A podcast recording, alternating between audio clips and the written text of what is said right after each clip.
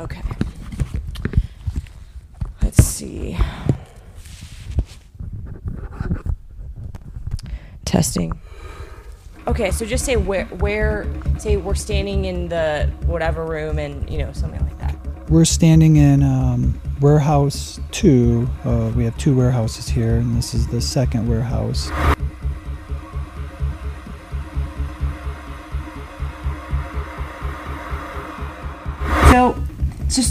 Um, yeah, just tell me the story of how you and your partner, um, and could you actually not hold? Hold. Yeah, because I can hear it. Sorry. Um, and what's your turnover rate like? Um, actually, we have a high turnover rate. We're really lucky if we keep an employee for 10 months to a year. We get a lot of people who call us. I mean, call us, email us, looking for jobs, wanting to do this type of work.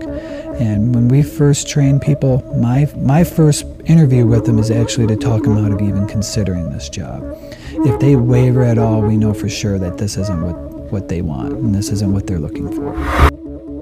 The hardest part of the job, as I had mentioned earlier, dealing with the families, but it's also very hard on their families too, not knowing when a job was going to come in, but making plans. Christmas dinner, they're sitting down and their phone rings and and, and,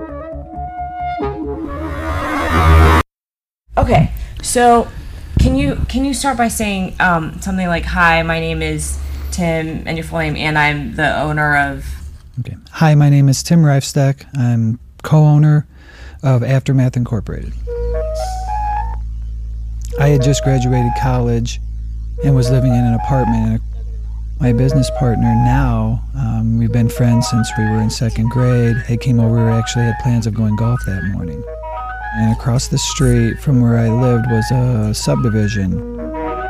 There was some other neighbors that were standing out there just talking and so forth. We went outside, we walked across the street, and we just had you know, what what happened. And with the discussion, they had said that the kid uh, committed suicide. An officer approached all of us and uh, asked us, "Do we know of any company that would perform this type of cleanup?" We were like, "Nope." So about 15 more minutes went by. He's still there talking to us and so forth. And me and my business partner were just like, well, if we could, you know, we would help the family if they needed it. And he's like, great. And we were in the house no longer than probably one minute, and he was knocking on the door saying, if you could help out the family, that'd be great. So that's how it all started. for the most part, a majority of our jobs are unattended deaths, and, and that is when someone uh, passes away in their home is and is undiscovered for a period of time that we've had the longest go out to two and a half years. So they were in their home for two and a half years. Do you know the circumstances of that one? Yes, it's a it was a crazy job. So under $30 started out in the medical field, and we're going to go to the phones very quickly because we're almost out of time. Okay. The daughter of the deceased actually lived there in the home with him for the two and a half years. What she was doing was collecting his social security checks. You could smell the death from the street. As you walk through this house, you actually were walking through a maze of boxes from the QVC channel because that's all she did is she was watch the QVC channel all day long and just bought stuff. I honestly feel it. I can't tell you how happy I am to have purchased this item. And when you looked up at the ceiling, it was nothing but air fresheners dangling from the ceiling, such as in that movie Seven when you walked in that bedroom. It was very similar to that. Resolutions include working out. Why aren't you working out your face? If your New Year's resolutions are looking younger, why aren't you working out your face? If your New Year's resolutions are just not looking older, why aren't you working out your face? Roughly half of our jobs are unattended deaths, and about 25% are suicides. And then from there, it kind of breaks out from murders, accidents, home invasions, um, and just um, various other things. I mean, we've done them where women have given birth in homes. Um, one of the questions we usually get when people find out what we do is, "Oh, do you guys have more suicides around Christmas?" And actually, no, we have no more suicides around Christmas than we do in the dead of summer. There's no rhyme or reason for when people kill themselves or when various situations happen. Um, the only thing that we know for sure is that in the summertime, just due to the heat and humidity, a body that lays there for a day or two is much more worse than a body that lays in a house for a day or two in the wintertime. Do you want to have a word like? Um, Can you just tell me maybe a story of one of the more like unusual um, scenes that you encountered in you know since you started the company?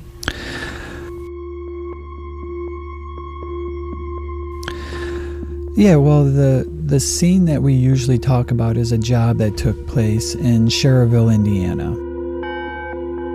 It was a person who it was his best friend. They had been friends for 20 plus years. He and his wife had separated, and they were going through um, the first stages of a divorce. Well, what ended up happening was his best friend ended up staying with his wife, soon soon to be ex-wife, and started sleeping with her and moved into the place with her and so forth. So at work he was constantly getting harassed by the other workers. And at one point he just broke. He burnt his trailer down. He sent flowers to her work with a condolence of her death and went over to her house roughly six o'clock in the morning and um, scaled up one um, condo of this three story condo unit. He scaled up the outside of it to the porch of one, went in, um, asked the families where she was staying at and so forth. They knew nothing of her, didn't know her or anything. Here he's standing there, he's got a shotgun on his shoulders. He's got an AR 15 in his hand. He's in full combat outfit. So he goes out the door, goes up to the second floor, knocks on a door where a woman answers the door and she's holding an infant and asks for her name. She's like, No, I think it, it might be across the, across the hallway. And proceeds to tell her, Go into your bathtub, lay down, and don't lift your head up because World War III is going to start.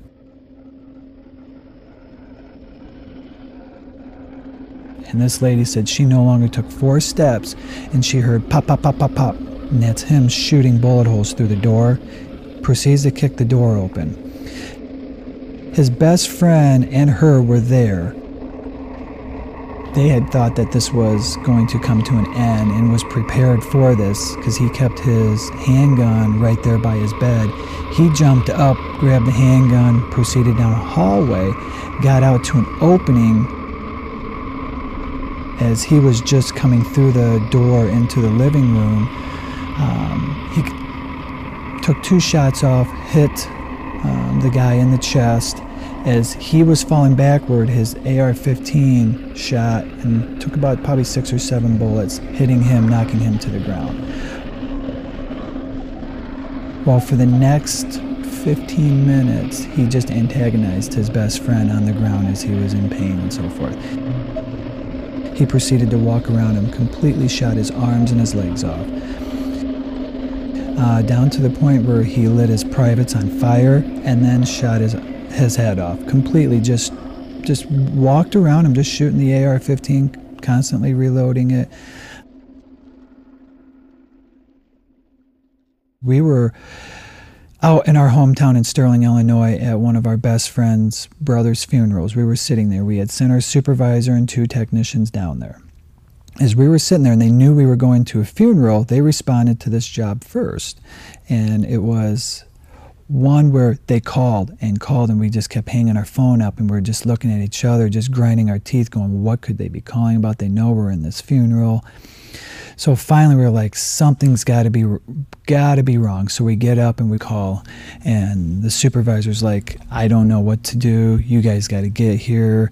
This is the worst scene I've ever walked into. I don't even know where to start.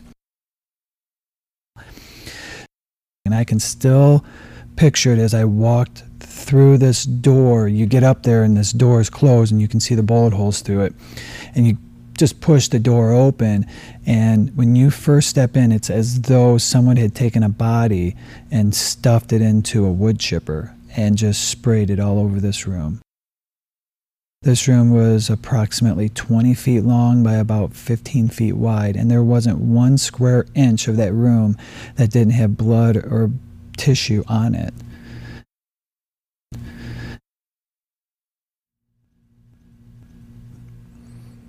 And how do you? Where do you start? Like, Um,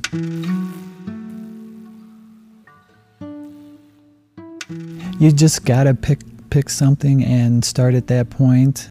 In this situation, we started by removing large chunks of the body that the coroner didn't take with them. For an instance, I mean, the, his his intestines were dangling all over a a stereo equipment. So we went in and we picked up all of that stuff first, removed bad areas of carpet and so forth. And then from there proceeded with the walls, wiping all the loose debris off of the walls because all the walls were going to come down anyways. And um, kind of just proceeded through the unit in that way. Um, we've got Tyvek suits on, gloves, a full face respirator, we've got booties that go over our Tyvek, so we're completely protected. Over time, you get desensitized with the visual aspect of the job, seeing the bodily fluids and so forth. The part that you really don't ever get over is the family, dealing with the family. Having family members ask you to bring back their loved ones. And you're in a room doing a suicide or an unattended death cleanup, and just one room over, you can hear the family going through their grief, just weeping at the, the top of their lungs. That's the hardest part of this job to deal with.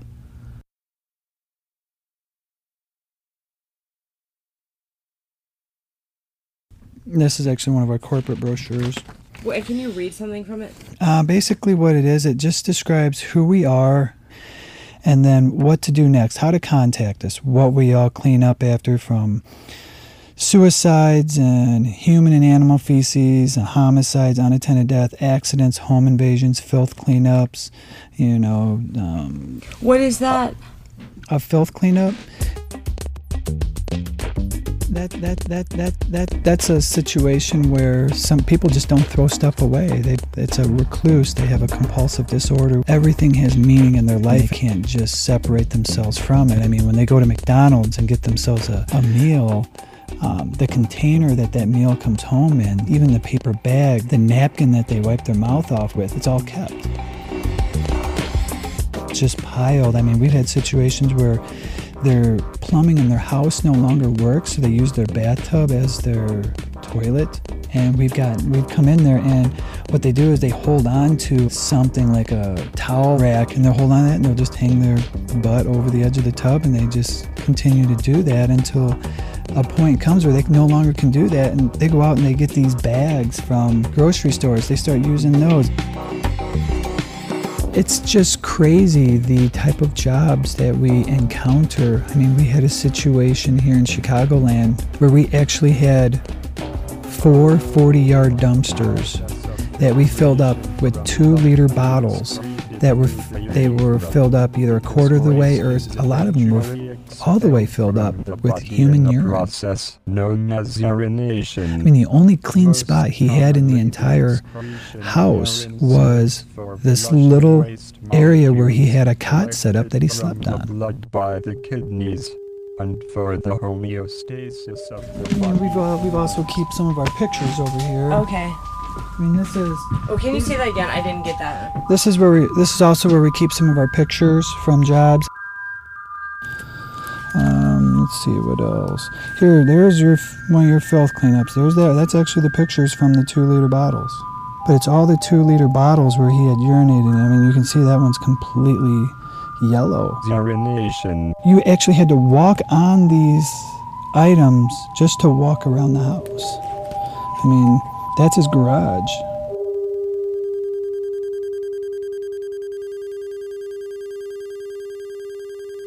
Here's another suicide, took place in a basement.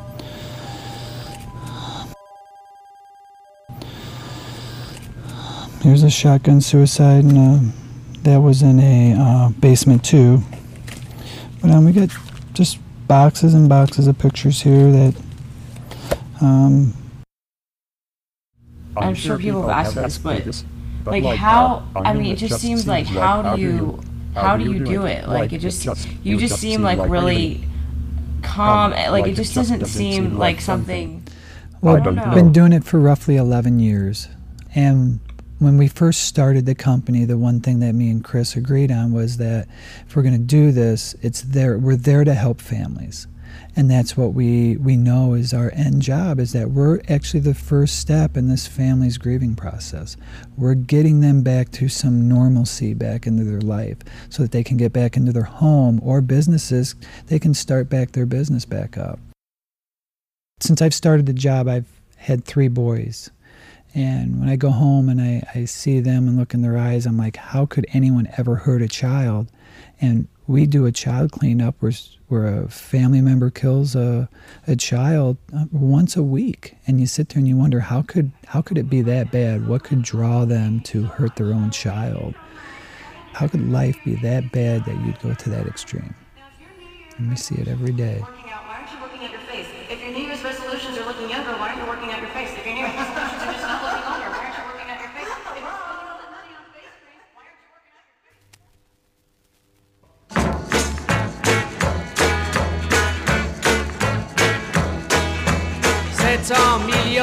De Chinois. Et moi, et moi, et moi. Avec ma vie, mon petit schéma. Mon mal de tête, mon boîte au foie. J'y pense puis j'oublie. C'est la vie, c'est la vie. 80 millions d'Indonésiens. Et moi, et moi, et moi. Avec ma voiture